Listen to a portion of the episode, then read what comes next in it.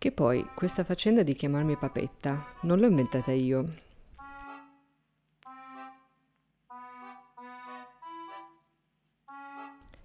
La persona che mi chiama così l'ha fatto fin dall'inizio della nostra amicizia e la cosa più strana è che lui non voleva darmi un soprannome. Nella sua testa papetta è la sintesi di tutto un mondo che mi appartiene e che mi descrive e di cui io non avevo nessuna idea.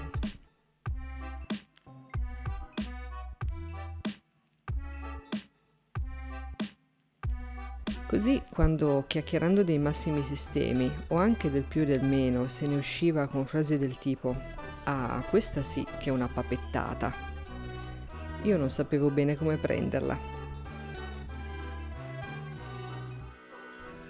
Era una presa in giro, un modo per dirmi che ero buffa o goffa o cosa.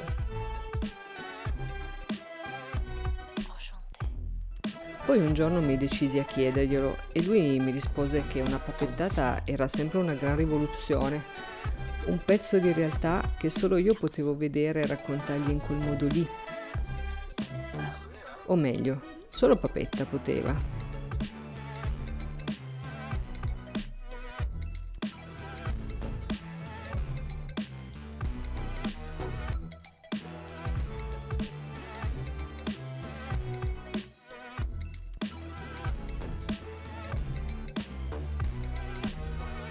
Ci ho messo un po' di anni a capire se questa papetta mi piace oppure se mi mette a disagio, se mi crea imbarazzo. Mi sono chiesta spesso se anche gli altri la intravedono, magari senza essere così sfacciati da darle addirittura un nome.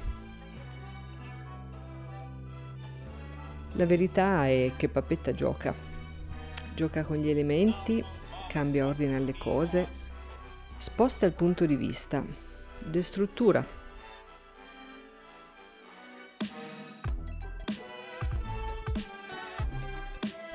E così mi mette nei guai e quasi sempre scopro che la soluzione per uscirne è essere meno rigida con me stessa, più leggera, meno preoccupata della percezione altrui riguardo a chi sono.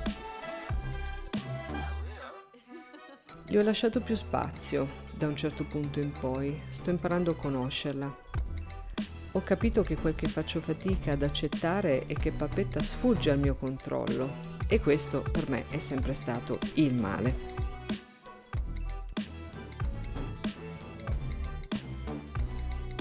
Pensavo avesse un animo anarchico, ma sbagliavo, perché Papetta piuttosto è una rivoluzionaria,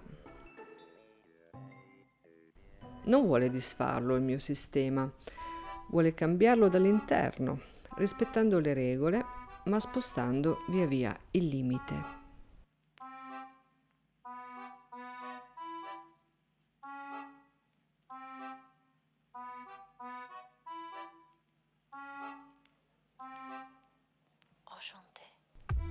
Credo che ogni tanto dovremmo ripensare alle nostre vittorie, piccole e grandi, intese come passi avanti, come momenti che hanno aperto strade nuove, e poi chiederci chi guidava. La parte di noi che portiamo in giro e presentiamo al mondo come quella ufficiale, oppure quella inattesa, che viene fuori dalle cuciture, quella parte che pensiamo sia inappropriata, fuori contesto e inadeguata, e quindi perdente. Ecco, ripensando a certi momenti, io devo ammettere che guidava lei. Quella scomoda, che vince, senza nemmeno una reale necessità di competizione.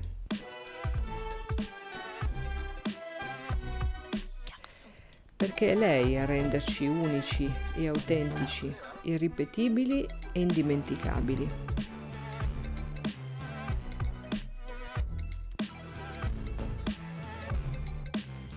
Lasciamo che ci mostri quello che gli altri con tutta probabilità già vedono, perché quell'unicità non può dare pieni frutti finché non prendiamo coraggio e accogliamo tutta quella bellezza, tutta quella potenza.